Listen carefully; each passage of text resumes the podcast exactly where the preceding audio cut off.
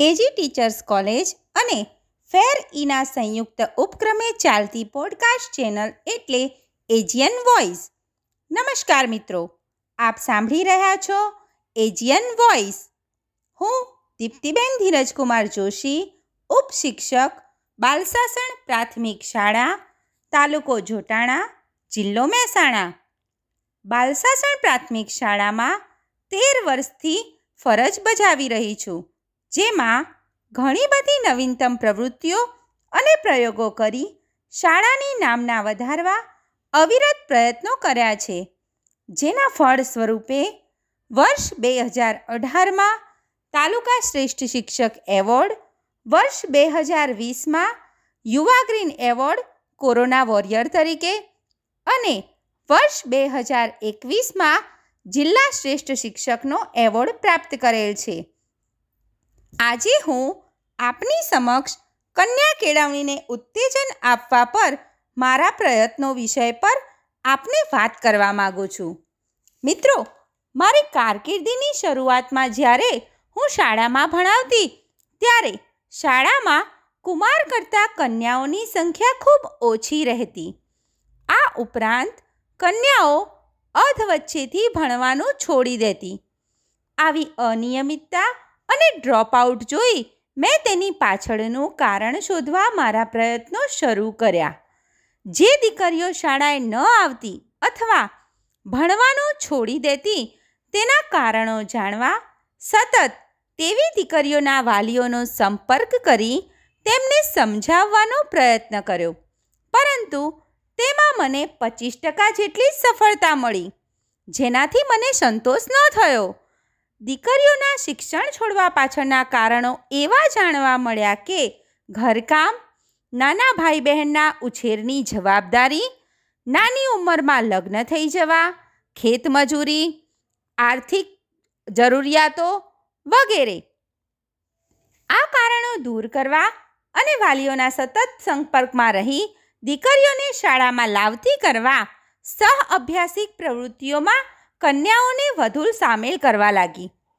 રમતોત્સવ, સાંસ્કૃતિક કાર્યક્રમ, ખેલ મહાકુંભ, કલા મહાકુંભ, ગણિત વિજ્ઞાન પર્યાવરણ પ્રદર્શન, વિવિધ સ્પર્ધાઓ વગેરેમાં કન્યાઓને ભાગ લેવા પ્રોત્સાહન આપી તેમને પ્રેક્ટિસ માટે થોડો સમય શાળામાં બોલાવવામાં આવતી.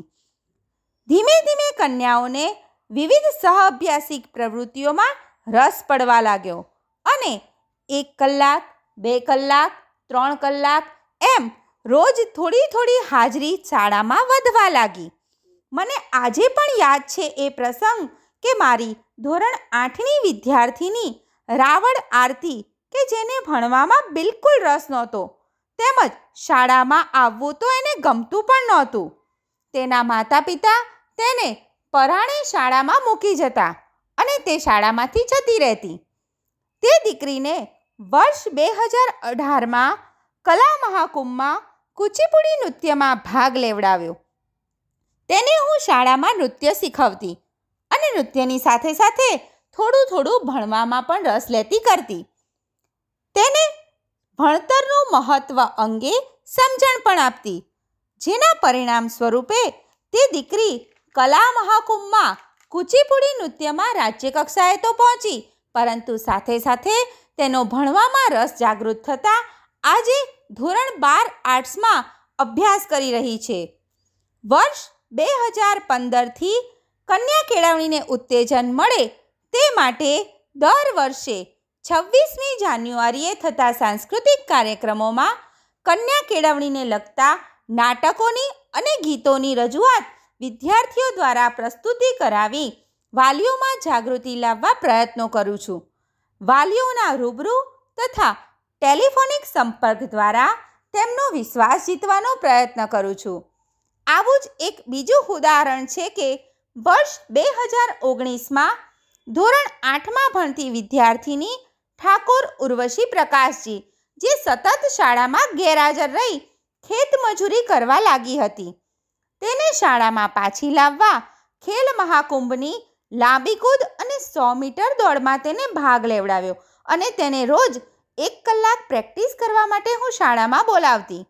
ધીરે ધીરે તે દીકરી નિયમિત શાળાએ આવવા લાગી અને આજે ધોરણ અગિયારમાં અભ્યાસ કરી રહી છે. આવી લગભગ બાવન જેટલી દીકરીઓના ઉદાહરણ છે કે જેમને મેં સહ અભ્યાસિક પ્રવૃત્તિઓના માર્ગે શિક્ષણ તરફ આગળ વધારી છે. આજે પોતાની દીકરીને પ્રગતિ કરતી જોઈ કયા મા બાપની ખુશી ન થાય? વાલીઓ પણ આજે મારા પર વિશ્વાસ રાખી તેમની દીકરીઓને મારા હવાલે ગમે તે સ્પર્ધામાં જિલ્લા, રાજ્ય અને નેશનલ લેવલ સુધી મોકલે છે. હાલ હું પણ વાલીઓ સાથે સતત સંપર્કમાં રહી દીકરીઓને આગળ વધારવામાં પ્રયત્નો કરી રહી છું અને આવી સહ અભ્યાસિક પ્રવૃત્તિઓના માધ્યમ દ્વારા દીકરીઓની સુસુપ શક્તિઓ જાગૃત કરી તે દિશામાં આગળ વધારવા પ્રોત્સાહન આપું છું. ધોરણ આઠનું પ્રાથમિક શિક્ષણ પૂરું થયા પછી પણ દીકરીઓને શિક્ષણ અંગે જરૂરી માર્ગદર્શન હું આપતી રહી છું.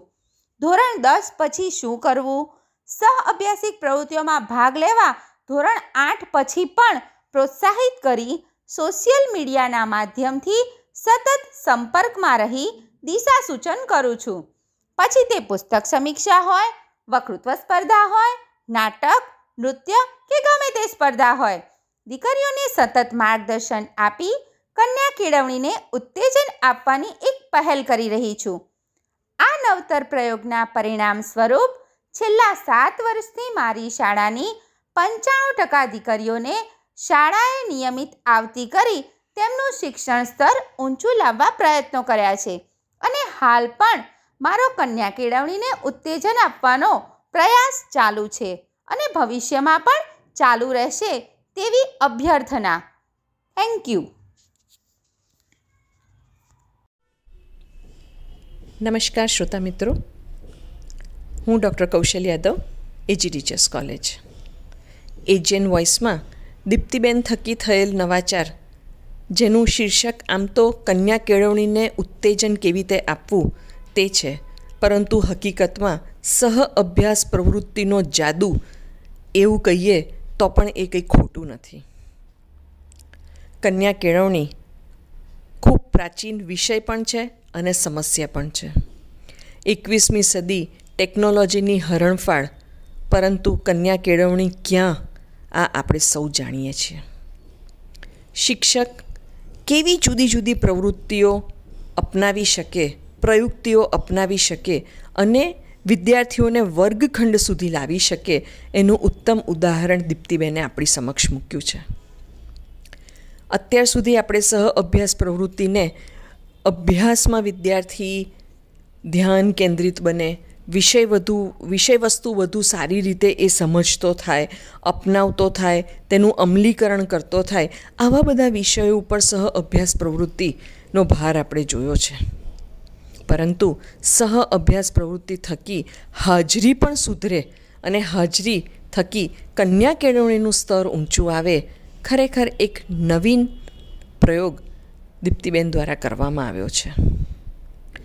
સહ અભ્યાસ પ્રવૃત્તિ થકી માત્ર હાજરી જ નહીં, પરંતુ વિદ્યાર્થીઓમાં રહેલી સુષુપ્ત શક્તિઓ બહાર લાવવે. અને આ સુષુપ્ત શક્તિઓ થકી સમાજમાં એક અદ્વિતીય સ્થાન બાળક પ્રાપ્ત કરી શકે, તેનો આત્મવિશ્વાસ વધી શકે. આ તમામ પાસાઓ દીપ્તિબેને સ્પર્શ્યા છે. ખરેખર, સહ અભ્યાસ પ્રવૃત્તિ થકી જે વ્યક્તિત્વ ઘડતરની વાત દીપ્તિબેને મૂકી છે, એ ખૂબ સરાહનીય છે. કન્યા કેળવણી માટે આપણે સૌ સજાગ છીએ અને એટલે જ કહેવાયું છે કે જ્યારે એક કન્યા શિક્ષણ પામે છે, ત્યારે સમગ્ર કુટુંબ શિક્ષિત થાય છે. અને એટલે આ દિશામાં આપણે સૌએ એક કદમ માંડવું જ રહ્યું. ચાલો, આ પથ પર અડગ કદમ માંડતા આપણે સૌ આગળ વધીએ. સાંભળતા રહીએ એજિયન વોઇસ